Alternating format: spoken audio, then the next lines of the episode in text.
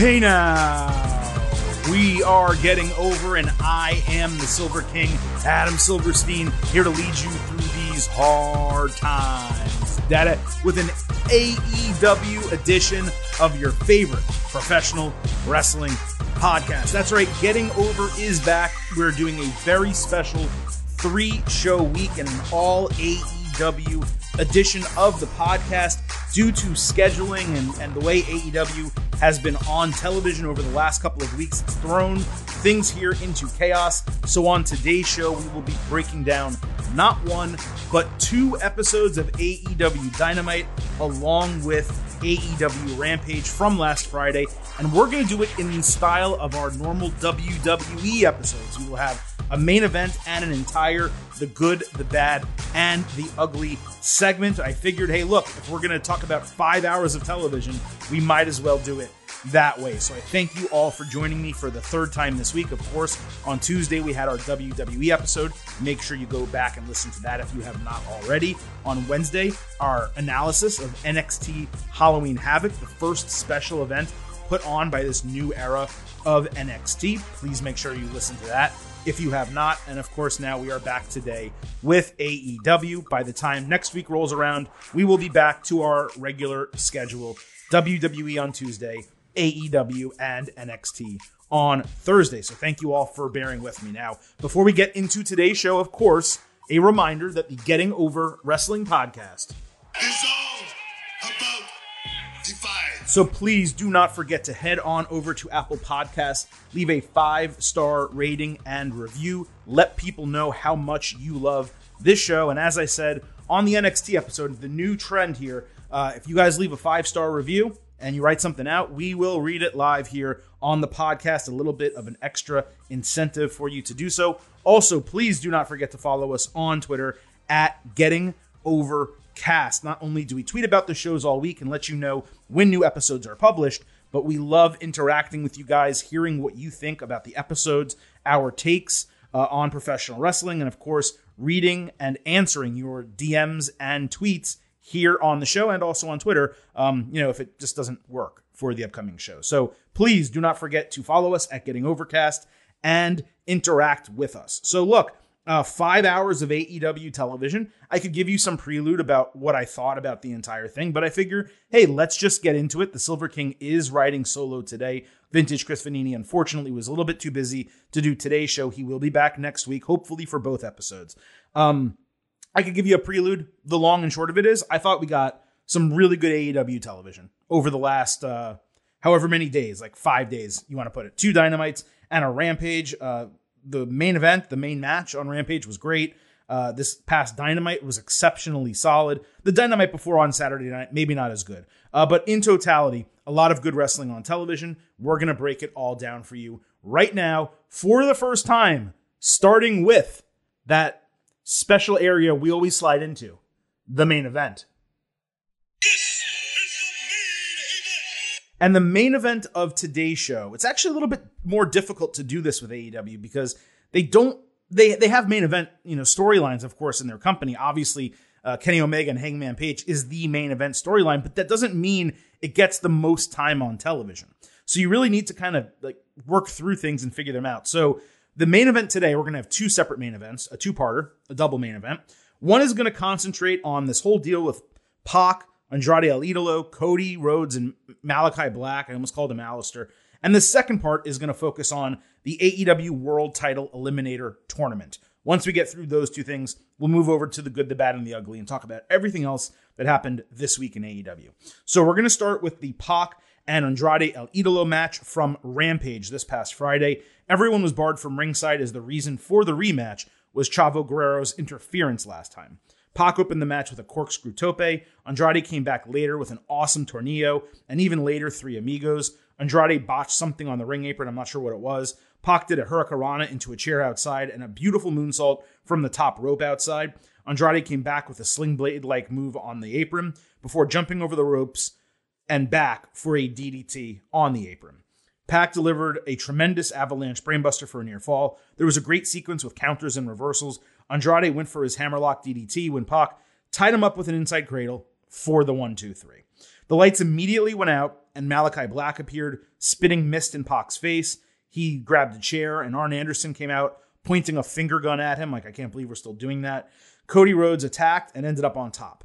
So the match itself was very good. It was definitely, at least it felt to me, a little bit overhyped considering it was taped. So it didn't really live up to my expectations, as my expectations were sky high. And that's not anyone's fault. It's just how I felt going in, considering the talk I heard about the match. It was also only 16 minutes. And that doesn't mean you can't have a great match in 16 minutes because you absolutely can. But if we got another five minutes and we got a more decisive finish that wasn't an inside cradle, and if we were able to enjoy the finish and soak in it rather than the lights immediately going out after it was over, I probably would have been giving it a higher grade here. Uh, so I'm going to go with 4.25 stars and an A for the match. You know, the ceiling of it probably was five stars, right? Like you, those two could easily put on a five star match. We just didn't get there, and we didn't even really come close to that based on everything I just explained to you. And the other thing is, I keep waiting for the mist from black to lead to obvious changes that are followed through by the other characters. That does not seem to be happening. It seemed like it was teased and that they were going to go in that direction, but now it's just not really happening. Uh, what I will say though was coming out of Rampage, it was really cool to see Black and Andrade side by side. Um, for those of you who are longtime listeners of mine, when they had that WWE draft, not this one, you know, the one we just had, but the year before, and Andrade and Aleister Black both got drafted to Raw. I was so excited about the potential for Raw at that time under Paul Heyman, largely because those two guys, I thought, wow, these guys can be moved into main eventers. They can have incredible feuds and they can just run the top of WWE and really be the next two guys to get elevated. And now here we are over a year later. Not only are they not in WWE, they're in AEW in the main event segment of Rampage. So I found that to be um, both funny and pretty depressing when it comes to WWE. Uh, so let's move over to Dynamite. I believe it was on Saturday. Uh, we had Cody Rhodes versus Malachi Black, part three. Uh, Cody wore mostly black tights, which I found notable, which is why I'm noting it. Uh, nothing happened at the start of the match, but Cody hit Crossroads off the ring apron into a table outside during commercial. Black and Cody simultaneously bladed outside while Arn stood in the ring, basically for no reason that I could tell. Andrade El Idolo then walked down with Arn doing a spinebuster to Andrade's assistant. Black then spit mist in Arn's face, and Pac attacked Andrade on the ramp. Black hit a ripcord elbow and a beautiful springboard moonsault, but Cody caught him with a crossroads for a near fall, and the fans booed Cody. Black hit a coup de grace, and Cody immediately stood up. Then Black got a German suplex bridge for a near fall. Black hit Black Mass, and Cody took it and fell over the bottom rope. But as soon as Black like touched him to like drag him to do a pinfall, Cody just got up. I thought he completely no sold it. Maybe he didn't mean to, but he did. Uh, Black missed a moonsault outside. Cody hit a tope suicida. Then he got a Cody cutter, crossroads, and Tiger Driver 98 for the 1 2 3, beating Malachi Black. So, man, I have a lot of thoughts on this. The first two thirds of this match were awful. However, the action over the final third, it was tremendous. I just read it to you. I mean, that's really exciting stuff to watch in a wrestling ring. Andrade coming down didn't seem to make any sense, as in that moment, he didn't have any beef with either of them, Cody in particular.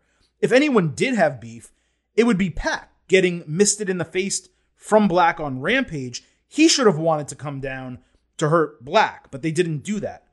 Also, for a third match in the series here, there was basically zero promotion in terms of a video package earlier in the show, something kind of tying everything together to explain to you why this is such a big deal. Now, I know it's a big deal because I watch every week. Maybe people don't. You kind of want them to see this is not this is a third match for a reason. This is a feud that's ending in this spot for a reason. You want to make it feel like a big deal. And then you have Cody basically no selling the Black Mass and winning because heaven forbid Cody lose a feud. Now, I know some of you may disagree with that. Uh, and, you know, stuff happened on Wednesday that maybe is going to change your mind about it. But the end of the day is Cody still won the feud. He still won that match. And it's basically the same booking as the Brody Lee feud with just one extra match involved. So while I respect those three minutes at the end of that match that were really exciting, this whole thing, the booking of it, it just really didn't work for me. For the match, I guess I'll go 3.5 stars and a B. Um, it was really tough because of all of those elements I just mentioned to really give it a high grade. But when it did come down to it at the end, the the match and the action was exciting. So let's move to Wednesday now. And Black cut a taped promo saying he didn't care about losing because he succeeded in turning the fans and dividing the Nightmare family. That flies directly in the face of the whole wins and losses matter mantra that AEW is basically built on. Now, sure, you could say this one individual character, maybe this guy doesn't care about wins and losses because he has a greater goal in mind, right? Um, and that's a, a similar mindset that we hoped as fans the Fiend had in WWE, where this guy, he doesn't need to go after titles, he just wants to go after people. But eventually, if Malachi Black is there for a long period of time and he's winning matches at the rate he's winning them, he's going to be bumped up those rankings and he's going to be, you know, a top one, two, or three contender and he's going to presumably want a championship. So if that's what he is going to want in the future, that means wins and losses need to matter now. Um, I guess he could change on a dime, but I found that to be interesting. So that was Black's promo. Cody later walked out in all black, tossed his shoes into the crowd, and said if fans want to boo him, fine, but they must put it all in context and remember that AEW happened on his back. He's not going to go back on uh, the stipulation where he can't challenge for the world title, all that type of stuff. He admitted his wife was too hot for him, and both his brother and father are better wrestlers than him. Cody then said the easy way out would basically be to turn heel, but he loves the fans too much to do that. Cody apologized to the fans, the Nightmare family, and Arn Anderson. And I will say off the top, I love the promo. Like, it was a very John Cena promo where I know you guys are booing me, but I'm still a good guy. So deal with it, like type of deal. Um, but it worked. It was it was Cody's best promo in like like a year, I think. You know, he had that really good string of promos back in the day that we really like bit into. And then he got on to all the other self-aggrandizing bullshit. And I really fell out of his promo style. This was kind of almost a back to basics type of deal. And I, I love that from Cody. So after Cody cuts his promo, Andrade comes out and said the fans don't like either of them, but he doesn't care. Andrade said he made stupid choices, he being Cody, like the tattoo, which popped me because, of course, that's the worst choice almost anyone's ever made with a tattoo, except for Mike Tyson. Fans did, you could actually argue this is worse than Tyson's tattoo because it's Tyson's tattoo is just black lines, even though it's on his face. This is completely visible on a neck and it's an ugly logo. So I digress. Uh, fans did the woo uh, for Andrade when he came out. Andrade then said he could make Cody his little bitch. As he said that, the lights went out and Black appeared, standing next to Andrade. Then Black misses Cody in the face and beats him down. Pac runs out to make the save, and then he taunts Black, sitting in the middle of the ring cross legged, with double birds screaming at him. So the elements of this, some of the elements are pretty good, but the whole thing in totality it's pretty convoluted. You have Black and Andrade seemingly aligned for no discernible reason. We have no clue why they are aligned or working together. You have Pac and Andrade still feuding, but Andrade stepping to Cody without stating a reason why he's going after Cody. There's already a Cody Andrade match set for next week on Dynamite, and my presumption is that we're going to get a tag team match at full gear as a means of getting all these guys on the card together. But in order to do that, you need to create some type of relationship between Pac and Cody, of which there's none, and the same thing for Andrade and Black, of which there's none. Furthermore, Black's entire excuse for losing is that losing doesn't matter to him because he's challenging Cody. But Cody came out and basically tried to turn the crowd back to him. So Cody didn't embrace the, the losing and the booing and all that type of stuff. Like I said, he did a John Cena esque promo in terms of admitting his own faults and pandering to the crowd. So that means the match result I criticized earlier about Cody winning deserves that criticism because as of right now, at least, it's not resulting in change. Now, do they alter Cody's character in the near future? Maybe. And if they do, I will pull that criticism back. But I'm very mixed on the entirety of this booking. It seems like there's good groundwork and like the base idea for it is exceptionally strong.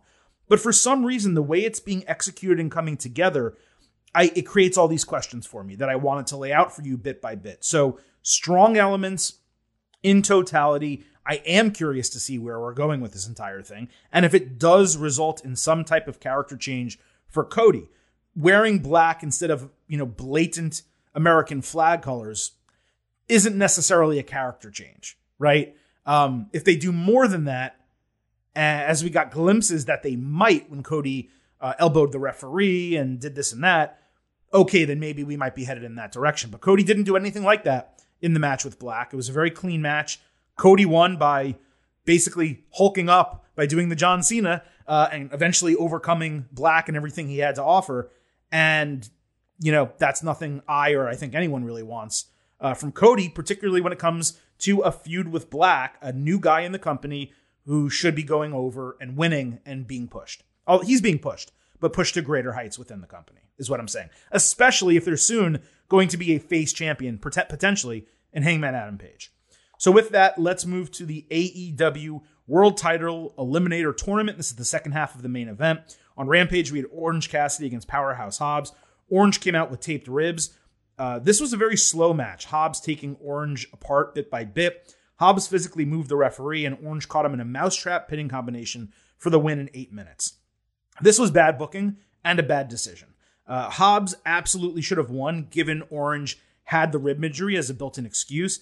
Beating a dude like Hobbs in the semifinal would also have been more meaningful for you know Jon Moxley than simply taking out an already injured Orange Cassidy. The only explanation is that if they're turning Mox heel, they need him to annihilate a face orange in order to solidify that. And if that's the case, I get it, but I still just I would have put someone else in the spot of Powerhouse Hobbs rather than have him, you know, lose to an injured Orange Cassidy. Either way, it was a bad match and a bad segment that I don't want to think about again after I finish. Uh, on Saturday, we had Daniel Bryan against Dustin Rhodes on Dynamite. Tony Nese was shown in the crowd. He was shown in the crowd during three different matches over the course of the last two episodes. He's reportedly signed there.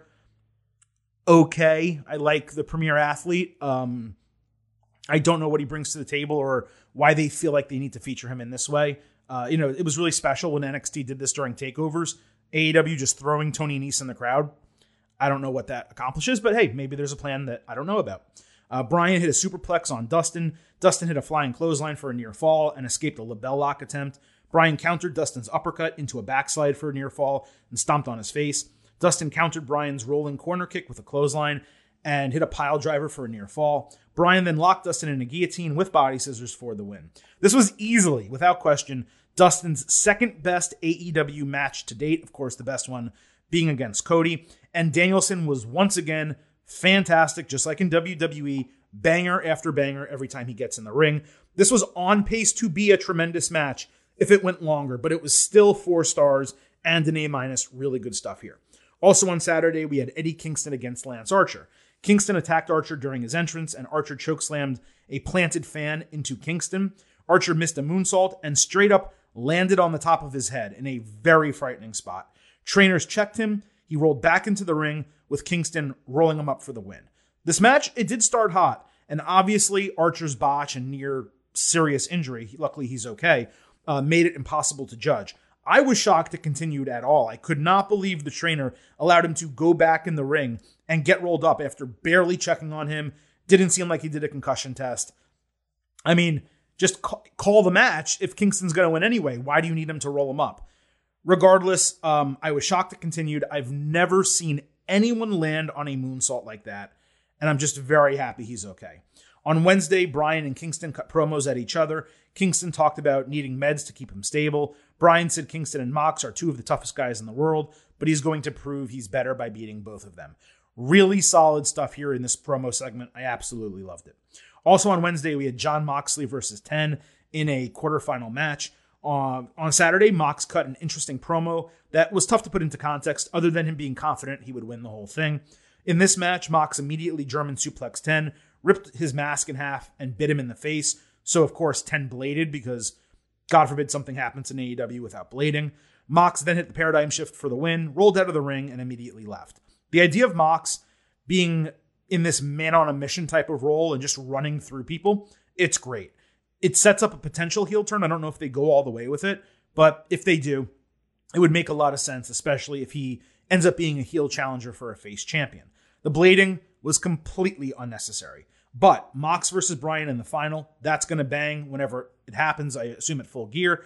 Uh, after Mox just kills Orange in the semifinal match, and I assume Bryan goes ahead and beats Eddie Kingston. So this tournament, um, it's not to this point, it has not been a great tournament in totality.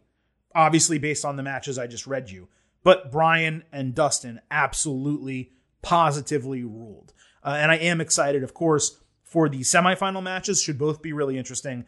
And if we do get Mox and Bryan at full gear, as I think we all expect, I mean, that could be match of the year caliber potentially, right? So that's all going to be extremely interesting. So, with all of that out of the way, it is time to move into our next segment here on the Getting Over Wrestling podcast the good, the bad, and the ugly. Showing you the good, the bad, the ugly when your money get funny and them days ain't sunny. We showing you the good, the bad, the ugly, and this is for the hood. You got to love me. So we are going to break this down more by segment than by show. It's so much happened that connected uh, to other feuds and programs. I'm just going to kind of talk about things in their own little cells, in their own little buckets, uh, and and try to run through it here best that we can. On Saturday, uh, Kenny Omega and the Elite said tagging with Hangman Page for a year felt like Halloween because Hangman was cosplaying and Omega carried the entire team. He said if fans really know Hangman, they would not chant cowboy shit, but rather coward shit. Hangman later told Dark Order they should wear costumes against the Elite and didn't even mention Omega in his promo. It was a decent promo from Omega. It actually came across really scripted, which was weird, uh, but it was good. And Hangman suggesting the costumes in the moment was irrelevant. It ended up paying off later. Also on Saturday, we had Jungle Boy against Brandon Cutler. Jungle Boy won in one minute with the snare trap. Then he called out anyone from the Elite as he put Cutler back in the snare trap. Adam Cole answered and went to fight him. When the Young Bucks caught him from behind with a double super kick and a BTE trigger, Cole then hit a last shot and they threw him off the stage into a cushion table. I was ready to dog the match because it was really ridiculous, but the post match was well done. And my presumption here is we're going to get, I guess, a Jurassic Express versus Young Bucks rematch at full gear, or maybe a six man at full gear, something like that. Um, but I'm sure we're going to have this match again. On Wednesday, we had the Elite versus the Dark Order in the main event of the show. I believe it was a eight man tag team match. Uh, they all wore costumes with the elite dressed as Ghostbusters. Nearly the entire match was comedy shit. It was another Rick Knox special where tags just did not matter. The elite never seemed to leave the ring. All four dudes were basically allowed to do whatever they wanted the entire time. John Silver got his normal insane hot tag. Matt Jackson then accidentally superkicked Knox, which popped me because he sucks. Uh, the elite then did simultaneous low blows, four of them uh, used their proton packs and powerbombed Colt Cabana into those proton packs, and then did a four way BTE trigger into Brandon Cutler in a horse costume. They didn't know it was Cutler until the mask was revealed, or the uh, head was taken off. Suddenly, the Stay Puft Marshmallow Man at ringside jumps into the ring, reveals himself to be Hangman Page. And I literally laughed out loud because it was hysterical the way he took off the mask and the facial expression he made and then seeing a guy wrestle in a Stay Puft Marshmallow Man costume, it was legitimately funny, I will say.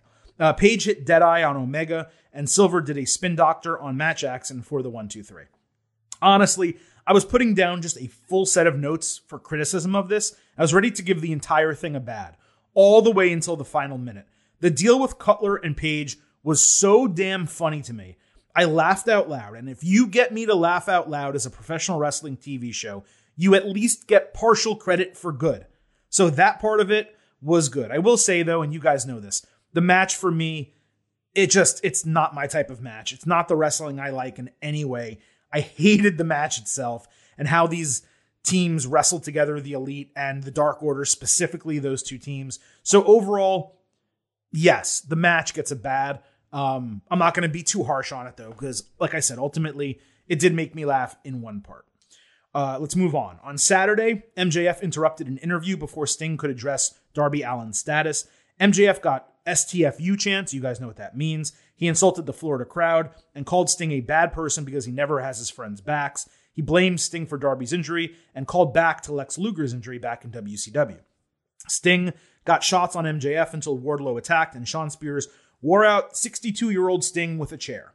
MJF then sat in a chair, held Sting's head in his hand, and screamed at Darby. Sting finally stood up as MJF was exiting, so MJF came back in, hit him with the dynamite diamond ring.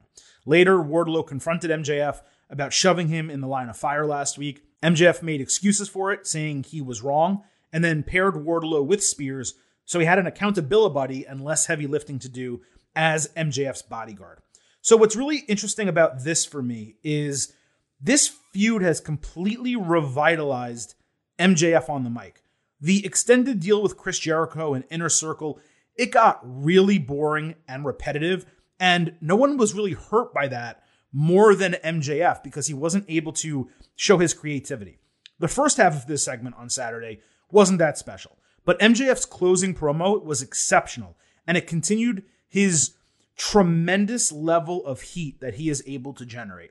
It also did a great job selling the full gear match with Darby Allin. And then the stuff with Wardlow on the side, that continues to be intriguing as we wait for that one day split to come eventually. So this was absolutely a good one. That was a good one, yeah. And then on Wednesday, we had MJF against Bryce Donovan in a squash match that MJF won with the Heat Seeker in 30 seconds. It was, by the way, his fifth AEW singles match of the last 10 months. So just put that into context. MJF called Boston a shithole. So he fully crossed over to babyface for me uh, in that moment because there's maybe no town in this country I hate uh, more than Boston, Massachusetts, really the state of Massachusetts, as a largely a New York fan, uh, Yankees and Knicks, in case you guys did not know. Um, but he also got a lot of cheap heat from all of that. He said Darby was too scared to show up for work and wanted the world champion after full gear, no matter who it was. Sting's music played, but it was a ploy by MJF. Then the lights went out, and Darby put some dude in an MJF mask through a table in some video at what looked to be like an underground concert or something. I just don't like any of those Darby videos. They're they're so weird and just out of context. Sting then appeared with a bat, and Darby showed up in a mummy mask in the crowd. Uh, he had thumbtacks on a skateboard. They took out Spears and Wardlow as MJF ran away. As I said a moment ago, this feud has totally revitalized my interest, not just in MJF, but also in Darby Allin after a long period where I just stopped caring that much about either of them. Really, really good work by AEW for this entire feud, both of these segments across Dynamite on Saturday and again on Wednesday. On Saturday, we had Bobby Fish fight Anthony Green, two former NXT guys in this match. Fish hit a basement clothesline, exploder suplex into the ropes, and last rites kick for the relative squash win. Fish beat the shit out of Green after the match until CM Punk eventually ran out. I still have no idea, by the way, why AEW signed Fish, other than him being Adam Cole's boy. And I have no idea why he's wrestling so frequently on television. It feels like he's on every show. Punk showing up randomly, it didn't help this segment. Uh, his parading in the ring, Punk's, lasted longer than the match itself. So this was just straight up bad. The Bobby Fish, Anthony Green, just the whole thing sucked. On Wednesday, we had CM Punk versus Bobby Fish. The match was basically the crowd chanting anytime CM Punk did anything. Punk hit a tope suicida, but got cut down on the ring apron. It was a very slow match with a lot of strikes and Fish working on the knee. Punk did an elbow drop. Fish countered the go to sleep into a dragon screw. After a failed jackknife cover, Punk countered an awkward uh, move into a GTS, and then Fish kicked out right at three as the finish. So he got the one, two, three, but Fish kicked out as soon as basically the referee's hand came down. I enjoyed the storytelling in this uh, working on the knee, selling an individual limb, uh, not being able to do certain moves. Punk at one point even did a one legged splash or frog splash off the top rope, or it was the elbow drop. He did a one legged elbow drop. Um, so I loved that and the psychology of it, the storytelling of the entire thing. Despite all of that, the match was boring. Fish's kickout, I presume, was because Punk was delayed in covering him. So if that was the case, that's a pretty smart way to book that as well. So I'll say good here. I just would not have opened Dynamite with it. I know they wanted Punk. They want to get Punk right away and, and get people, you know, oh my God, CM Punk's on TV and then get them to watch the rest of the show. I get it. It was not a good good enough match to open the show. It was not one of those scenarios where AEW is putting its best foot forward. But ultimately, it was good, and I am giving it a positive review. On Saturday, the Men of the Year and Dan Lambert, really, it was just Ethan Page, cut a promo about Inner Circle sucking. Sammy Guevara said the only person who cares about Page is himself and asked Lambert for the stipulations that we were teased with last week. He also called him a fat faced dipshit. Lambert said they could have a 10 man tag team match at full gear, only if Guevara puts the TNT title on the line against Page and leaves Inner Circle forever if he happens to lose the title. Sammy accepted as long as he gets to pick the American top team members in the full gear match. Then Inner Circle cleared the ring. This segment, it was terrible, delaying the stipulation only for it to be that completely fell flat. That's an easy bad. On Wednesday, we had the TNT title match, though Sammy Guevara against Ethan Page. Sammy kicked Page's ass with a ton of energy before the bell. Sammy hit a great springboard cutter and then an incredible shooting star press off the top rope outside. Sammy then did an insane counter of Ego's Edge into a Hurricanrana. He missed a standing shooting star press, but won with a jackknife cover. Page attacked after the match. Scorpio Sky ran down, and Inner Circle came to make the save. Jericho made a masturbation joke, and the crowd chanted, Beat your meat. He then announced the 10 man match would be a street fight with the American top team decision coming next week. So rather than call this a great match, I'm going to call it a great performance by Sammy because the dude is just incredible. Page was there more than anything as a foil for him to play off. Some of the spots were absolutely sick. It was either 3.5 stars or 3.75 stars, B or B plus, right in that range. Either way, an absolute blast to watch, and I suggest you seeing it if you did not. Page is underrated, by the way. As far as Jericho, this new promo style he's done for the last like three weeks or anything really with Dan Lambert, it's basically shit they would say in the Attitude Era. I don't hate it per se, but it's really all about cheap pops and cursing. And he is way better than that. Like Chris Jericho is one of the best dudes on the mic of all time. And here he is just cutting promos where he makes masturbation jokes and is throwing around curse words to get cheap pops. It's, it's he's better than that.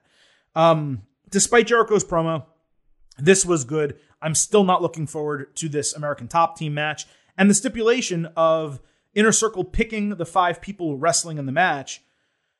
There's only been five people that show up, so unless they're going to go and and just get these huge names that have not been appearing and throw them in out of nowhere, then we already know the five people that are, you know, Dos Santos will probably be there. Masvidal will either be in the match or at ringside. Um, and uh, the other people, I don't know their names, but I know their faces. So, like, who else is going to be in the match? I don't know. Maybe they'll surprise me. All right, moving on. On Rampage, we had Britt Baker uh, against Anna Jay in a non title match.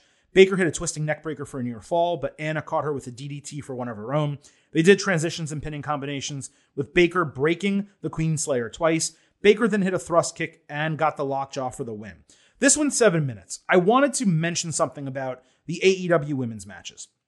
So, you know, my normal criticism is you get one of them per show. They're anywhere between seven to nine minutes, a double commercial break, and they're usually in the same spot. So, AEW, to their credit, on Dynamite, they've actually moved the matches around a little bit. So they haven't always been in that, you know, seventh quarter hour. They've been pumping them up or, or bumping them up earlier in the show.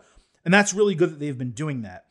But when you have a seven minute match like this, okay, and four minutes of it happen during commercial break, it really is the equivalent of the shitty, terrible WWE three minute matches. How long am I able to watch the women wrestle on television? In both cases, the answer is three minutes. So, is it better? Yes, because the women get to work, the crowd gets to see them. Sometimes there's the picture in picture where you get that for 30 seconds. So, it is technically more time. I'm not saying it's not, but it's really not that much better. Now, there's a match that happened on Dynamite um, this Wednesday that, of course, I'm going to praise up and down. Uh, but in terms of matches like this, which are the vast majority of women's matches, it's really not that much better than what WWE has given us when we criticize their three minute matches. The difference with WWE is they also frequently give us the 17, 15, 19 minute main event women's matches, where AEW normally does not do that. Although on Wednesday, they gave us something pretty close to it. On Wednesday, Tony Schiavone informed Baker Oh, by the way, that match was bad. I didn't get to say it. That that whole thing was bad. On Wednesday, Tony Schiavone informed Baker that she would have a trick or treat match with Abaddon, where the treat was a title match if Abaddon won, and the trick was a street fight stipulation. I kind of forgot Abaddon existed. I also don't know why Britt Baker, the women's champion, was put into such a predicament by Tony Khan, uh, you know, in kayfabe. Um, when she's the champion, she's leading the division. She didn't do anything wrong to cause this. So, because of the lack of booking, and it seems like they're just doing it for Halloween only, I'm going to go say bad with that booking. Uh, Brett Charles Malam at Brett underscore Malam, he said, People are constantly and sometimes rightly obsessed with time on WWE programming for women.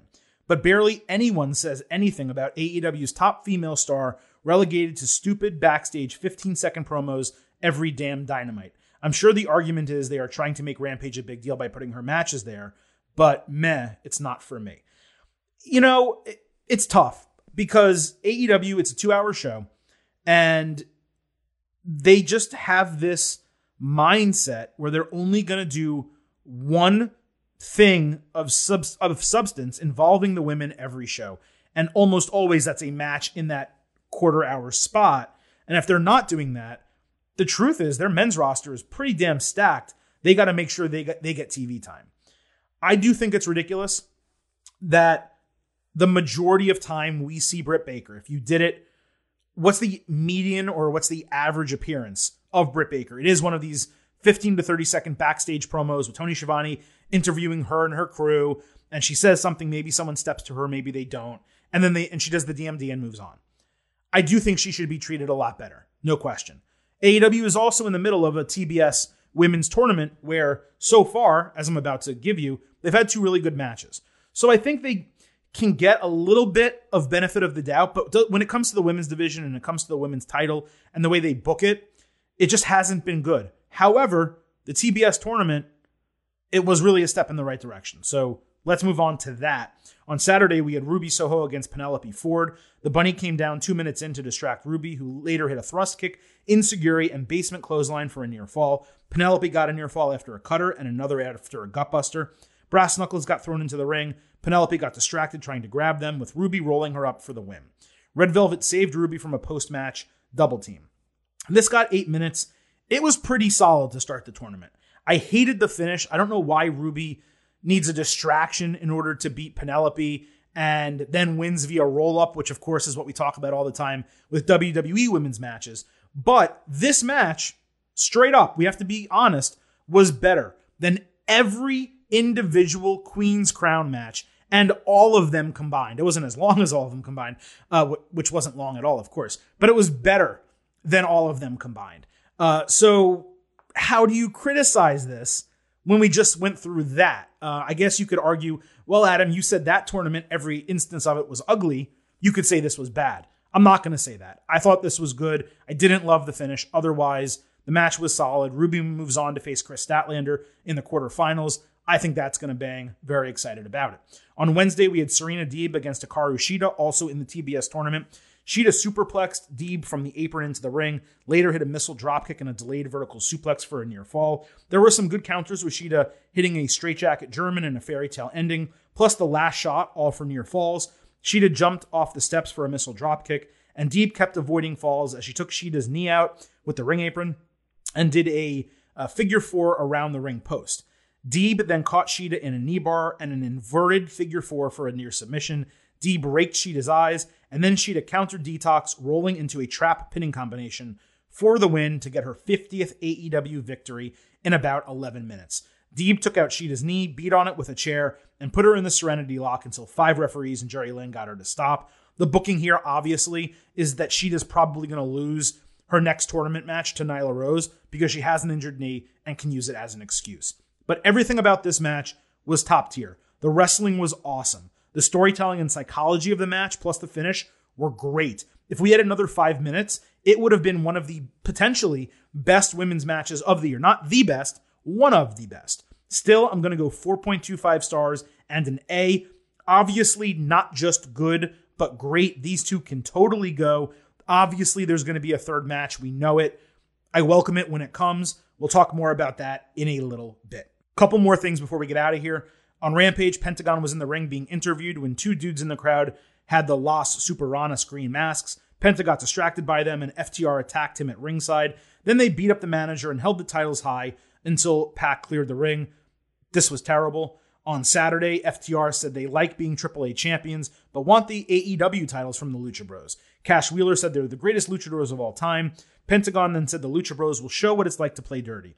This was one of those deals where they did the taped matches or the taped promos, yet we're still able to respond to what the other said. You guys know I hate that shit. On Wednesday, the Lucha Bros agreed to defend the titles at full gear. The match will be great. I gotta say straight up, the build to this entire thing for me, it's just absolutely terrible. Zero point zero. And then on Saturday, Lio Rush said he would mentor Dante Martin the way Matt Sydal couldn't, so he set up a tag team match with the Sydals. I did like how simple the Rush storyline is now that they've gotten rid, I think, of the stupid LBO shit that they tried at the very beginning. It's a solid way to introduce someone and give them something to do in the low card without affecting much of the show. So I thought that promo was good. And then on Wednesday, apparently plans changed due to injury. So Lio explained the tag team match was off and Martin would fight Sydal one on one for the third time. So, one trend in today's AEW breakdown, I don't know if you guys have noticed, and it's odd and unlike anything we've seen from them over the last two years, is there's been a lot of rematches happening recently in AEW. Martin Sydal, Cody Black three times, clearly Andrade Pac are headed for a third. Deeb Shida are already going to get a third match. They just had a rematch. Even Lucha Bros versus FTR is going to get run back in short order. And let's not forget, we've already gotten a ton of pretty similar, if not direct rematches in the Elite Dark Order feud. A eight man tag, a 10 man tag, a, a four man tag. I mean, it's, it's the same thing basically every time. So let's at least get away from the idea at this point that AEW doesn't do rematches or doesn't do them frequently because I just named six active feuds that are in rematch zone right now. The point is that rematches have always been okay. The problem in WWE is over reliance on them, like what they did with Biggie and Apollo Crews and Damian Priest and The Miz and John Morrison, where they fought like 6, 8, 10, 12, 14 times nonstop over a four month period. That shit is ridiculous. If you have a singular rematch or a three match series and it makes sense in storyline, that is perfectly fine and allowable. None of these being in rematch mode are particularly bad at this point, but there's a lot of them happening all at once. It is worth noting, and it's largely worth noting because AEW made such a big deal about not doing rematches. We knew eventually at some point down the line, you're going to have to have rematches as you go on because you can't keep adding to your roster every single year to a degree where you don't have rematches. But for it to be this soon and for there to be this many all happening on the same time, absolutely notable. So, like I said, a very uh, good, interesting week in the world of AEW. It was nice to be able to break it all down in that style of our normal Tuesday show, the WWE show, with the main event, the good, the bad, and the ugly. As things transpire, as schedules get switched around, maybe we'll do this again in the future, uh, or maybe just AEW developments on TV allow us to do this in the future, even when we do have to shove NXT into the same show. But look, either way, I appreciate all of you listening to this breakdown of the week that was in AEW. As I said, we will be back on Tuesday with our WWE show and next Thursday with our AEW and NXT show. So as we slide out of here, a reminder that the Getting Over Wrestling podcast So please leave those five star ratings and reviews for us on Apple Podcasts. Tell people why you love the show and why they should listen. Those reviews are very important for us. And also, please do not forget to follow us on Twitter at Getting Overcast. So, with all of that out of the way, I will bid you adieu and leave you with just three final words. Bye for now.